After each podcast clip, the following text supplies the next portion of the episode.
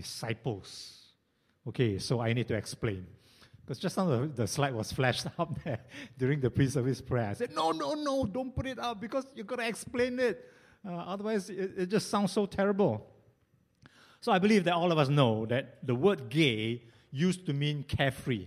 Because you've already cast all your cares on Jesus, it, it means happily excited, to be excited for what is to come in the, in the new year. And the word radical comes from the Latin uh, word uh, radicalis, which means it relates to a root. So going back to the roots or the fundamentals as a disciple of Jesus Christ. Of course, now gay means something uh, very different, and radical has come to mean extremism or, or, or deviance and, or, or extremely deviant. Uh, but that's not the case, okay? I'm using gay as carefree and radical as coming back to the roots. is words. What about the word Christian? Think of the names of 10 Christians you know. Quite simple, right? You just look around you, oh, so many. Now, think of the names of five disciples of the Lord Jesus Christ. Just five. Why, why the pause? Because through time, the meaning of the word Christian may have changed. Actually, it's been very diluted. Um, but has the meaning of the word disciple of the Lord Jesus Christ changed? The word Christian is mentioned only three times in the Bible twice in the book of Acts and once in 1 Peter.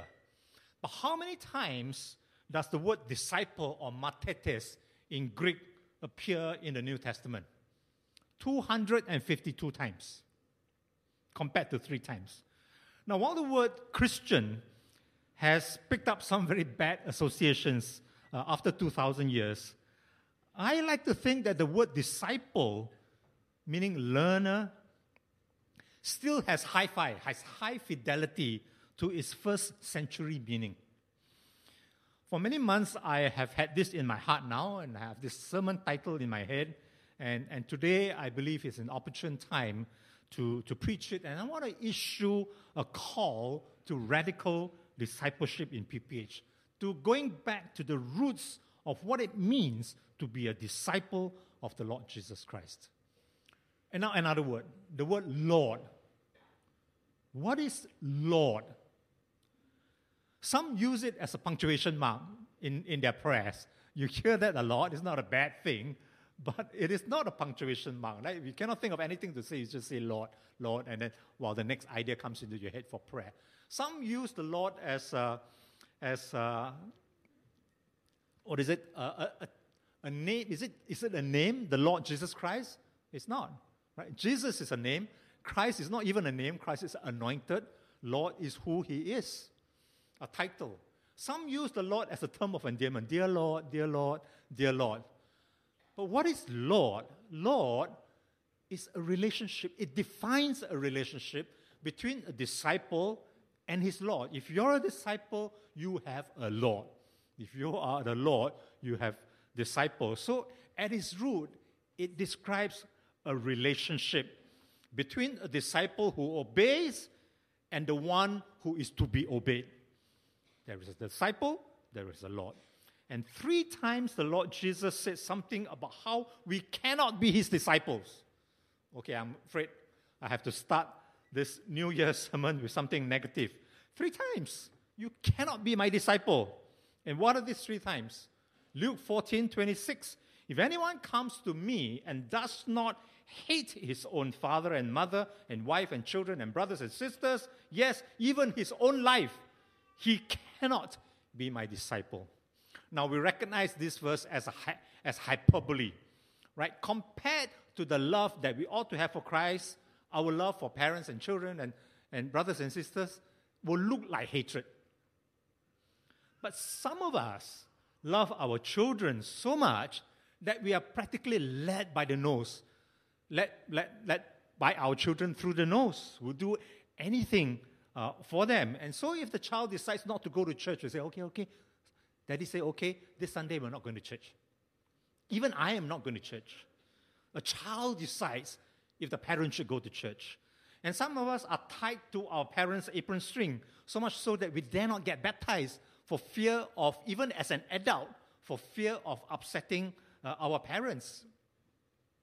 Luke 14 27 Whoever does not bear his own cross and come after me cannot be my disciple. I'll talk about this verse later. And the third verse, Luke 14 also, verse 23. So therefore, any one of you who does not renounce all that he has cannot be my disciple. Renouncing all that we have, time that we have, the talents that we are blessed with, the treasures, financial resources that we have, we renounce it, meaning we give it back to the giver. It belongs to him in the first place. And there's more. And this is my text for this morning Matthew 7, verse 21. Not everyone who says to me, Lord, Lord, will enter the kingdom of heaven, but the one who does the will of the Father who, of my Father who is in heaven. On that day, many will say to me, Lord, Lord, did we not prophesy in your name and cast out demons in your name and do mighty works in your name? And then will I declare to them, I never knew you. Depart from me, you workers of lawlessness. Everyone then who hears these words of mine and does them will be like a wise man who built his house on the rock. And the rain fell and the floods came, and the winds blew and beat on that house, but it did not fall because it had been founded on the rock. And everyone who hears these words of mine and does not do them will be like a foolish man who built his house on the sand. And the rain came, and the floods came, and the winds blew and beat against that house, and it fell and great was the fall of it. And when Jesus has finished these sayings, the crowds were astonished at his teaching, for he was teaching them as one who had authority and not as their scribes. Scary words. It tells us that God is not impressed with words and how many times you call Lord, Lord, or how endearingly you call him dear Lord, dear Lord. Secondly, God is not impressed with religious works, even like prophesying or casting out demons or miracles or, or mighty works as it is translated in the ESV. And thirdly, God is not impressed how big your house is, how big your income is, how big your church is, if it is built on sand. Instead, God is looking for those who are wise, who lay a good foundation upon the rock he is looking for those who does the will of the Father, those who hear it, those who obey it. Now, is that a radical thought or not? So, what is the will of the Father? Many Christians will say, I want to know the will of the Father for my life and what is His will for me. But the will of the Father is simple obey. And I really like the Lord Jesus because he's a bottom line kind of a guy. And he distilled the will of the Father down to two. One is the greatest commandment, Matthew chapter 22, verse 37 onwards. And Jesus said to him, You shall love the Lord your God with all your heart, with all your soul, with all your mind. This is the great and first commandment. And the second is like it you shall love your neighbor as yourself. Then what? And then the Great Commission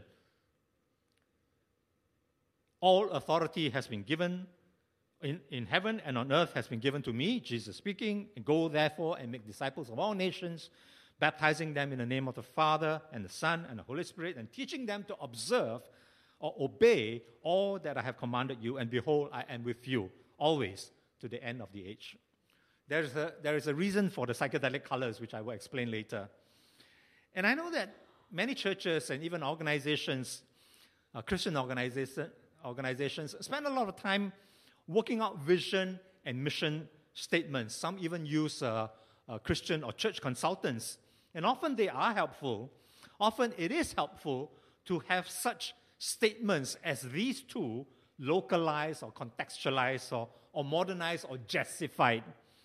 But in essence, any church, any Christian organization's vision and mission must be based on the greatest commandment and on the Great Commission. And so for PPH, we recast it. We recast these two commandments and commission into our five M's.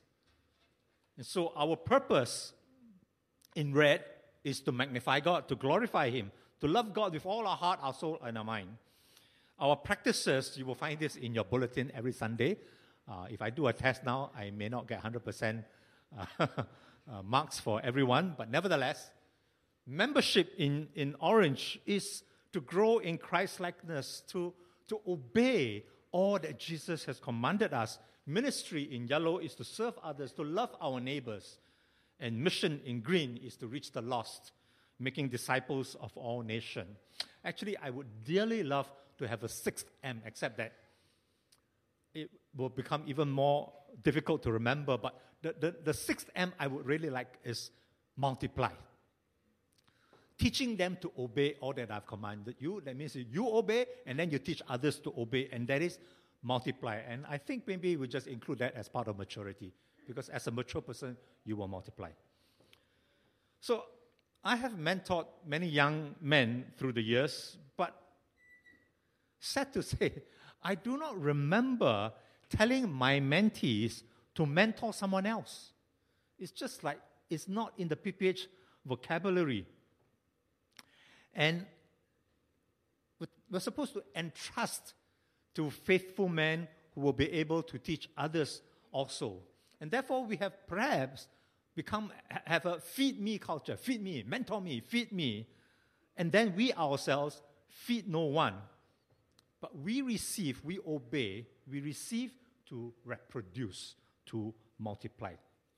Now you may say that ah, all this is very nice, but how do we translate even if you have simplified it into five or six M's, how do we translate this into a life of radical discipleship? I think, first of all, we need to open our eyes.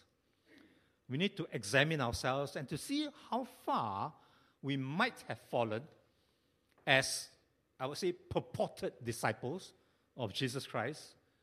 We might have been Babylonized, as we uh, uh, covered Daniel last year about that whole culture and system of the world Babylonizing us so that we follow the patterns of the world. If we cheat and we lie like everybody else.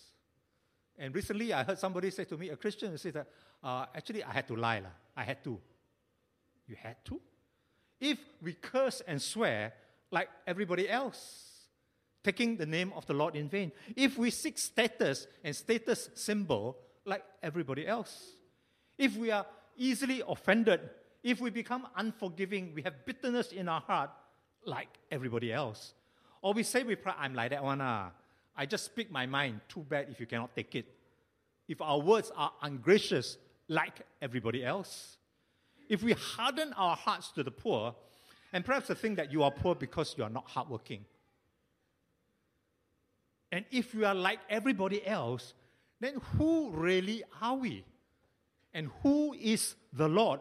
And whose disciples are we? Who are we really following? Leviticus chapter 18, Old Testament, long time ago in the days of Moses, says, you, verse 3 You shall not do as they do in the land of Egypt where you live. You shall not do as they do in the land of Canaan to which I am bringing you. You shall not walk in their statutes. You shall follow my rules, keep my statutes, walk in them. I am the Lord your God. Coming to the New Testament, Mark chapter 7, verse 6 These people honor me with their lips, but their heart is far from me. Lip service. You know the lingo, you know the jargon. We may say things like, I felt led to buy this expensive car or this expensive jewelry. When asked to help out in church or CSC, we say, let me pray about it, but we know deep in our hearts, we have no intentions of praying about it. When someone is in need and we can help, we say, I'll pray for you, and then promptly forget to pray about it. Might we be practitioners of a superficial form of Christianity? We only pay lip service. Literally, the only thing that moves is our lip, not our hearts, not our hands, not our feet. So there is a sense, as uh, Winston shared with us, uh, that came from C.S. Lewis, a sense of contented worldliness, where I think we ought to have a sense of yielded holiness. You shall not do as they do. You shall not be like everybody else. You shall not conform to the pattern of the world. You shall not be Babylonized. You shall not be contented with worldliness, but you should be yielded to holiness. Romans chapter 12, verse 2. Do not conform any longer to the pattern of this world, but be transformed by the renewing of your mind. Then you will be able to test and approve what, is, what God's will is, His good, pleasing, and perfect will. Do not conform. Do not compromise. Since the day of Moses until now, God has been calling out His disciples do not conform. Do not do as they do. Do not be like everybody else. So, like dead fish, we are swimming or drifting with the currents of the world, when in fact we should be swimming against the current, the pattern of the world. 2 Corinthians chapter 13, verse 5 exhorts us to examine ourselves and do examine ourselves this year at the beginning of the year. Examine yourselves to see whether or not you are in the faith. Are you even a Christian? Are you even a disciple? Test yourselves. Or do you not realize this about yourselves that Jesus Christ is in you? Unless indeed you fail to meet the test. Examine yourselves. So, most, most first sermons of the year will call for a commitment, right? Or a recommitment but let's be radical. Let's go to the root. I am making a call for, for crucifixion. Crucifixion, not commitment. Galatians chapter 2, verse 20, this famous verse that many of us will know I have been crucified with Christ. It is no longer I who live, but Christ who lives in me. And the life I now live in the flesh, I live by faith in the Son of God who loved me and gave himself for me. It all starts with the Son of God who loved me, who loved us, and gave himself for us. And so then we have a divine privilege to be crucified with Christ, our Lord, our Master. Luke chapter 9, verse 23, Jesus said, To all, if anyone would come after me, let him deny himself, take up his cross daily and follow me. Luke 14, 27, we read earlier, whoever does not bear his own cross and come after me cannot, cannot be my disciple. Someone once said that we'd rather minimize or misunderstand intentionally or manipulate the Word of God than to obey it. We like a loving Heavenly Father, but omit that He is holy. We like to think that basically we are all pretty decent people, but we avoid using the term sin. In fact, it's not even in our vocabulary. You, may, you might want to think of last year. How many times you have ever used the word sin? Could it be that we've never used the word sin? We think that we are reconciled to God because we have prayed to accept Jesus Christ, but we do not want to take up the cross to follow him. When Jesus said, Take up the cross, those who heard it in the first century, they will have an unmistakable image in their mind. What does it mean to take up the cross? When you see somebody take up the cross, what does it tell you? That he is going to die. He is going to be executed. And that's why the Apostle Paul says, I die daily. 1 Corinthians 15:31, I die daily. I think all of us would have heard of this WWJD, right? What would Jesus do?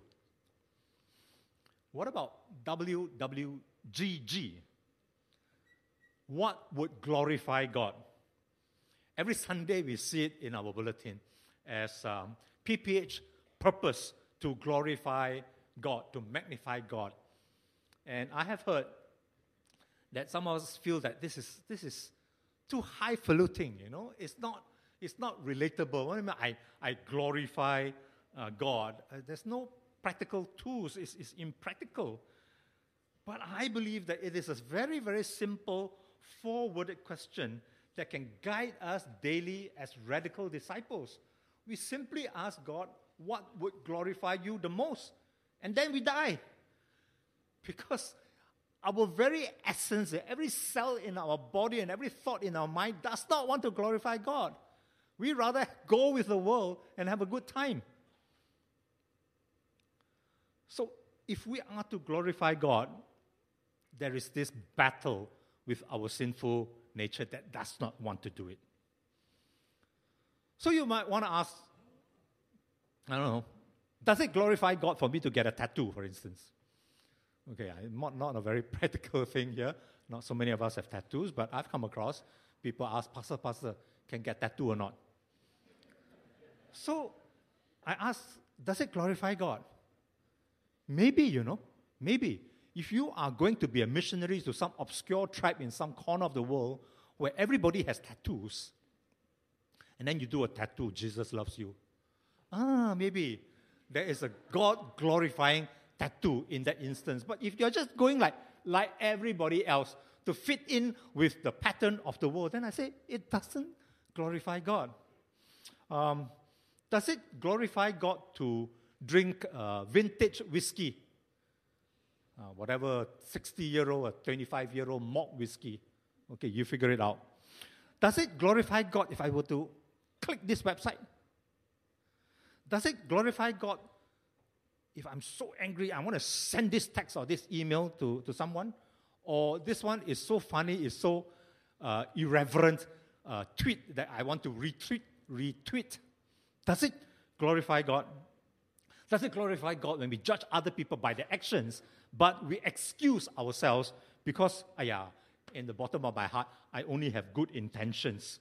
Does it glorify God if you're quick to, quick to criticize others who, who years ago who bought and sold slaves hundreds of years ago, but in future generations, they may be criticizing us for how we treat our domestic helpers today.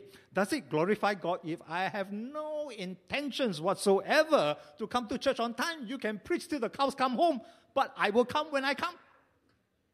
Does it glorify God if I absolutely no intentions of loving my enemy? In fact, I want to curse them all the more. Does it glorify God? What really happens when we read the Word of God? If we, if we read the Word of God on a consistent basis at all. And I hope it is not just to do a tick off that I have done my quiet time today, I have read the Word of God. But I have no intentions of obeying. And on the parable of the sower, remember the, the, the guy who sowed in different kinds of soil, Martin Luther said this about the one, those who hear the Word of God but do not bring it to practice or subject, um, bring it under subjection. He says, To those, to these belong those who hear the God hear the word, but do not bring under subjection their flesh. They know their duty, but do it not. They teach, but do not practice what they teach, and are this year as they were last. This year as they were last. So, 2019 passed out too quickly. 2020, are you going to be in 2020 same as you were in 2019? Because 2020 will pass just as quickly. Already five days have gone. Okay, we are left with 360 days. Will you be this year as you were last? And so I issue again a call to radical discipleship. The old president of the USA, Abraham Lincoln, he was brought to a church service. And then at the end of the service, the friend who brought him to church asked him, So, what do you think of the service? And Abraham Lincoln said, Great worship good preaching, good exegesis of the word, good delivery, very good illustrations, but the sermon failed. And so this friend said, Why did the sermon fail? He said, Because the pastor did not ask something great of his people. There was no challenge. And so, can I ask? Can I make a call to radical discipleship? How do we want to do it? Let's do it this way, okay? A practical tool. We apply three T's to five M's. Okay, that's more for you to remember, but I think it isn't quite easy. Let's embark on a one year radical experiment, okay? To be radical disciples. What resources do we have? Three T's time, talent, and treasures. How do we put it against our purpose statement? Now, there are two things to note when we want to apply our time, our talent, and our treasures to these five M's of Magnify membership, maturity, ministry, and mission. Two things to remember, both from Galatians chapter 2, verse 20, that we have to die to our selfish and sinful nature because by nature we simply do not want to do it. Die to it, crucify the flesh. And secondly, because the Son of God loved us and gave himself for us. So, one to die and then to love. And as we put this matrix up, let's first of all ask WWGG what would glorify God? And that is to love the Lord, our Lord, our God, with all our heart, our soul, and our mind.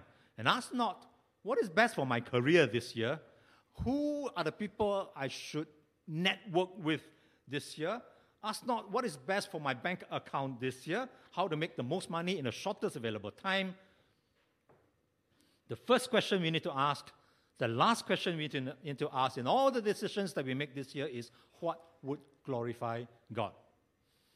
How do I apply my time, my talents, and my talent, uh, uh, uh, treasures, my talents and skills, my treasure, my financial resources to glorifying God?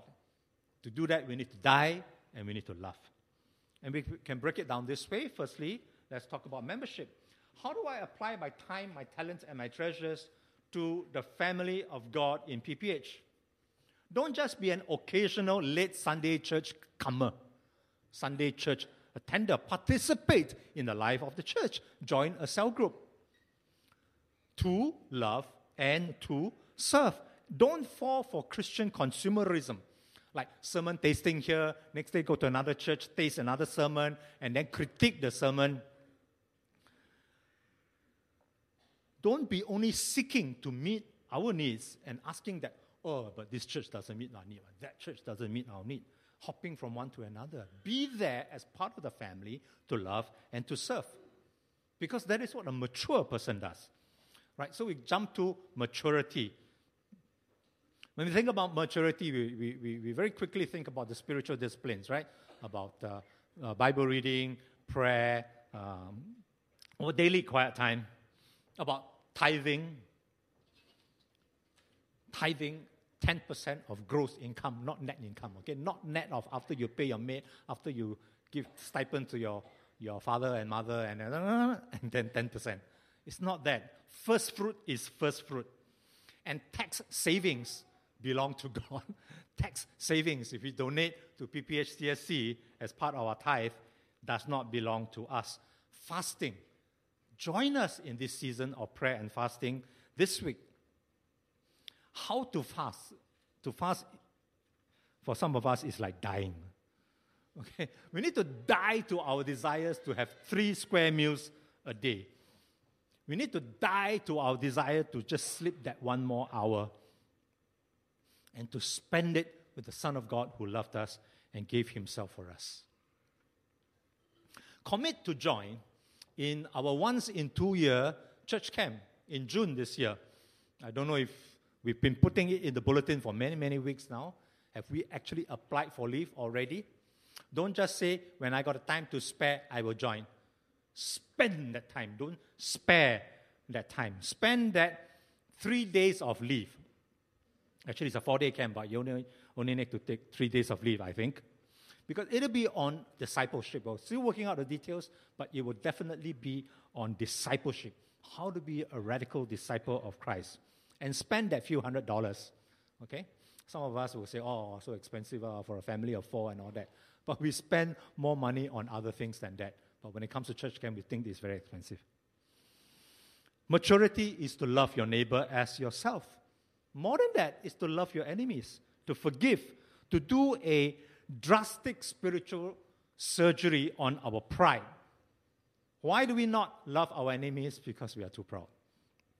Because we have this bitterness in us. And I talked just now about the 6M multiply. It's good to be to want to be fed, but we are fed to feed others. We are blessed to bless others, and we make disciples. Now, ministry. We need to crucify our flesh which wants to be served and not served. right? We serve because the Son of God loved us and gave himself for us. So be a volunteer in CSC. Go ask what role you can play to serve the community. You know, I'm, I'm somewhat disappointed when I review uh, CSC and find that we have very, very little ground up volunteers. What I mean is, if you have a special skill or a special interest, I don't see too many of us going to volunteer in, in, in and, and go, hey, Ross, I think I can do this, you know. Uh, I, I think I can do that. I, I don't see enough of that. Some of us have special talents in, in cooking, in sewing, in certain games, in certain uh, hobbies. Share it, serve the community, minister. Among the men's network, the women's ministry, the SNF, Steadfast and Faithful, we talk a lot about passing on the torch to help the young. 2020 is a time to do so. But as the older ones, in the men's and the women and the SNF, we need to reach out to the younger ones. They're not about to like uh, uh, come to us. And then it's very, very important not to talk down to them, right? So my way of serving the young is to just give you a lecture uh, once in six months. And I've already served the young. It's about building a relationship. It's about dying to self because you need to, to build the credibility, build the, the, the bonding, that build that relationship. And some I know have already joined uh, the YACGs, and it's, it's, it's not easy because I think many of the adult CGs meets only once in two weeks, and sometimes people are traveling and this and that, and we probably only meet once a month. Okay, if you add it all up, maybe we only meet 10 times a year or 12 times a year. But the YACGs are very faithful, they meet every week. So you've got to be spending that time. A disciple is a learner. Don't say, especially in this service, that I'm too old. I'm too old. It's too late for me already. Now I just look after myself.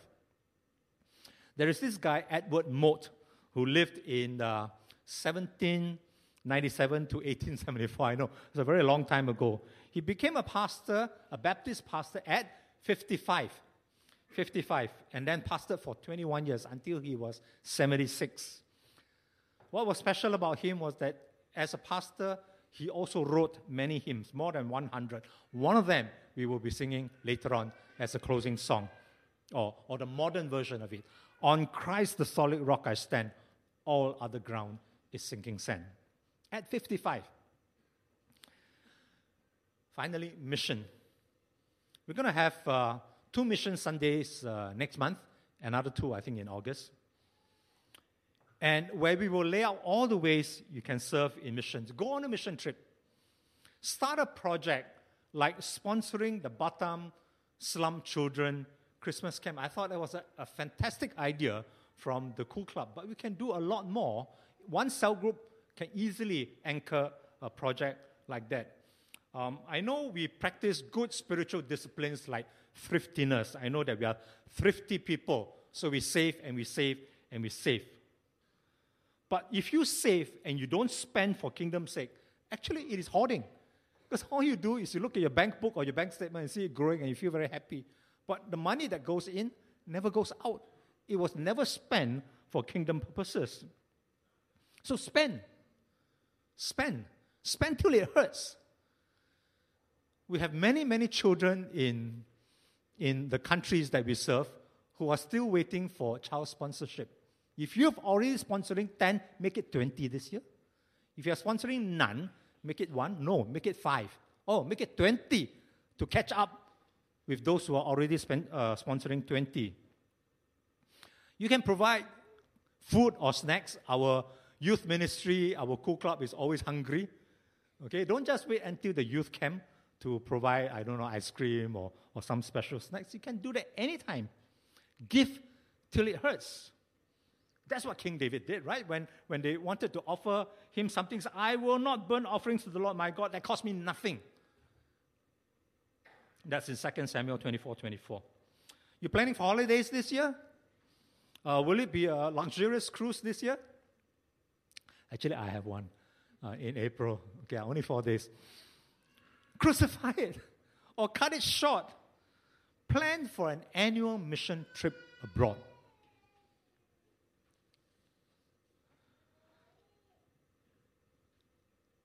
You know, we are called to be radical disciples because we ourselves have been saved for eternity. Because the Lord has rescued us, put us into a rescue boat. And there are many exhausted Christian workers busy rescuing drowning people in Babylonian waters, pulling them into rescue boats. They are short on resources, of time, of talent, of treasures, which we may have.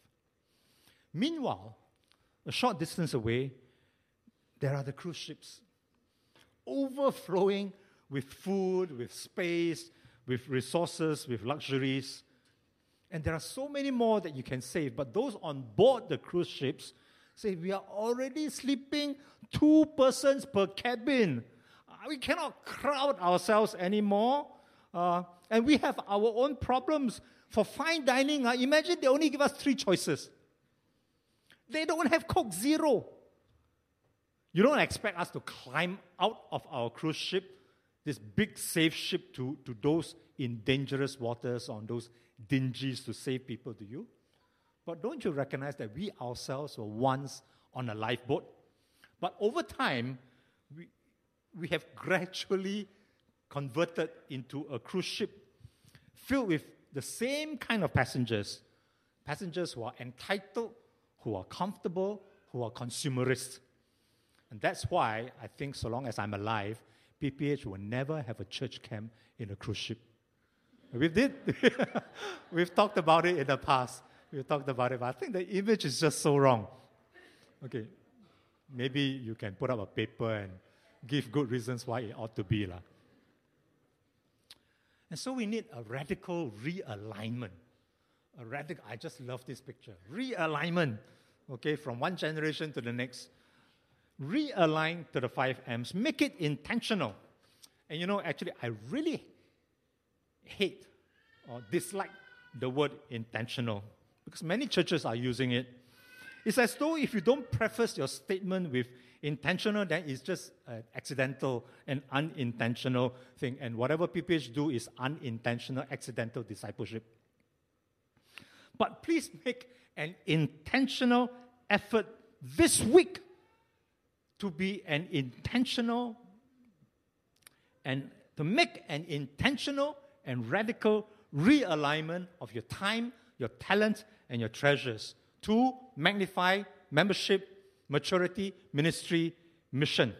Be intentional in our love for the Son of God who loved you and gave himself for you, and be intentional in our radical desire to crucify the self, to die to self daily. So, once again, I make a call to radical discipleship. I'm going to make demands on your time.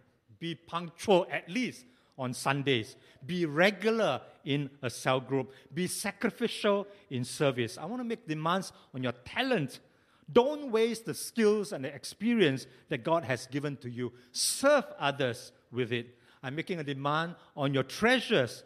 Give till it hurts, till that selfish, carnal nature in us dies within us.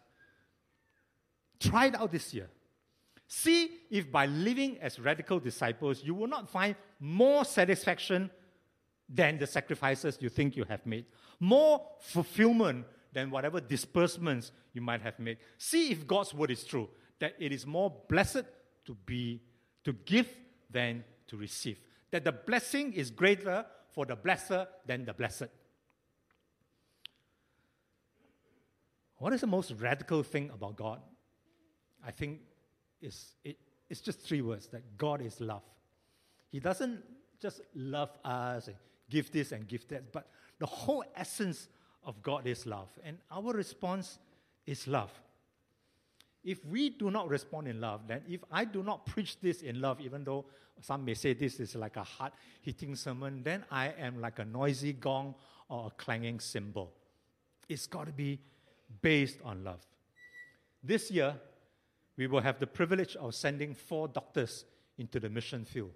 I think very few churches will be able to do that in one single year. Winston and Sherman will leave us in March for Nepal. Raj and Lois will leave us in August for Timor Leste. And while preparing for this uh, message, I chanced upon a sermon that I preached uh, on the 13th of June, 15 years ago, 2004, 13th of June, in, in uh, uh BBTC, uh, if not, not PPH. But of course, we all know that nothing happens by chance, right? So I think it was God intentionally placing this across my computer screen. It is so radical and so challenging that I want to put it on your screen and read it out in full intentionally. Last night, I was the oldest guy, that's me, I was the oldest guy in a cell group of 19 young people. A 23 year old medical student challenged us to the core of our being. He came back from a, mission, uh, from a month in a remote hospital in Kenya, a, play, a place called Kapsowar. He said, I have one life to live. I got a five year bond I will honor. I'm going to get married, drive a nice car, live in a nice house. But I am going to give all these good things up if God wants me to have something better, something to give Him the greatest glory out of this one life. And then this guy pointed his finger at me and said, Pastor, you keep me accountable. You scold me. You pull me back. You hold me to this calling that God has for me. Don't let me go. Seldom have I had a 23 year old point his finger at my nose and challenge me this way. Guess who said that? Huh? He was 23 years old, 15 and a half years ago. I think you already know, huh? I don't want to tell you keep the suspense. For those in the first service, for those of us here, one life to live, nah. We might have one third more to go. Or some of us, a quarter more to go. Some of us, maybe only five or ten years more to go. One life to live. How do we live it? A quarter of a life left to live. How to live it? And can I say that I think God has intentionally reminded me to keep all of you accountable for your time, for your talent, for your treasures, to scold you, to pull you back from Babylon, to hold you to this calling as radical disciples, to never let you go. I showed this chart last uh, Sunday of our average attendance. Okay, there's a lot of stuff there. If every single one of these church attendees respond to a radical life of discipleship. We will have a total of 425 disciples willing to die to self, willing to serve with love. The parallel version of what our text this morning uh, on, on Matthew 7 is found in Luke chapter 6. Luke chapter 6, verse 46 asks a very personal question. He says, Why? Why do you call me Lord, Lord, and not do what I tell you? Why do you call me Lord, Lord, and not do what I tell you? Would you want to continue to be a superficial, sanctimonious disciple or Christian, building your life on what is religious sand? Or would you rather be radical, serious instead of superficial, sanctified instead of sanctimonious. Build your relationship with the rock of ages than on religious sand. You know, just as I'm calling you to radical discipleship, I know that I fall far short myself as a pastor. So I want to call myself, and I'm going to call all pastors and elders and deacons to radical leadership, radical pastoring. This will be my 20th year as pastor. I hope maybe I might have a third more to go, probably shorter, I think. And this reminds me of the story about what happened in a barber shop. People were gossiping about the pastor. So the barber said to the guy whose hair he was uh, cutting, "Say, here you got a new pastor in your church. So what happened to the old one?" And so the guy said, Well, the old one, nobody liked him. He was always telling us to be serious as disciples, to give our time, our talent, our treasures to glorify God. Then the barber says, Well, do you like the new pastor? Then the man said, Oh, yeah, we loved him. Great things are happening and lives are being changed in the church. And the Bible said, Really? What does he preach? And the man said, He preaches that we have to be serious as disciples, to give our time, our talent, and our treasures to glorify God. Then the Bible says, But that sounds exactly like the old pastor. Then the man says, Ah, but this one says it with tears in his eyes. I always say I have a problem with my tear ducts. I, I wish I could like conjure up tears, but I hope you can see the heart. That our time is short. You know, the last few weeks I've been re- looking at the obituaries. So there were days when it's like 103, 97, 98. I feel so happy. It's like, hey, not bad. Average is going up. And then there was one day, I think it was last Thursday, everyone was in their 60s. I'm 61. I'm going to be 62 this year. Oh. really, time is short. Only 360 days left in this year. Today, it may sound that I have like placed a very heavy burden on you, almost like we have to work for our salvation. Obey, obey, obey. But you know, obedience does not achieve salvation, right? But obedience is the evidence of salvation. Examine yourself to see if you are really in the faith. Are we just Christian in a very loose, superficial form of the word, or are we disciples? And let PPH be full of evidence of the love of God. So from 2020, I would like to be this new pastor. I would like to be this new pastor. Would you like to be a new, radical, radicalized disciple, if you will? So now that we are all been properly radicalized, let me invite the worship team to come.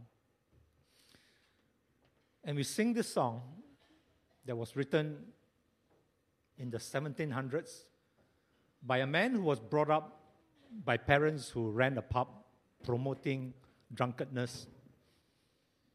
And he got saved at a young age. He worked as, I think, a cabinet maker, a carpenter, just like his Lord Jesus. But at, a, at 55 years, he felt that he should study to become a pastor. I'm not saying that yeah, the, the final calling of every person should be a pastor, but he made a drastic change in his life. Wrote this hymn that we are now singing. So, whether you are a cabinet maker, a shoemaker like William Carey, a teacher, a doctor, let's return to roots and heed this calling to a life of radical discipleship. This year, look through that matrix of how you're going to apply your time, your talent, and your treasures to the various aspects of loving God with all our soul, our heart and soul, our mind, and our neighbor as ourselves, and obeying the Great Commission to make disciples. So we try to make it easier in the five M's. Do that. Come, let's rise, and we're going to sing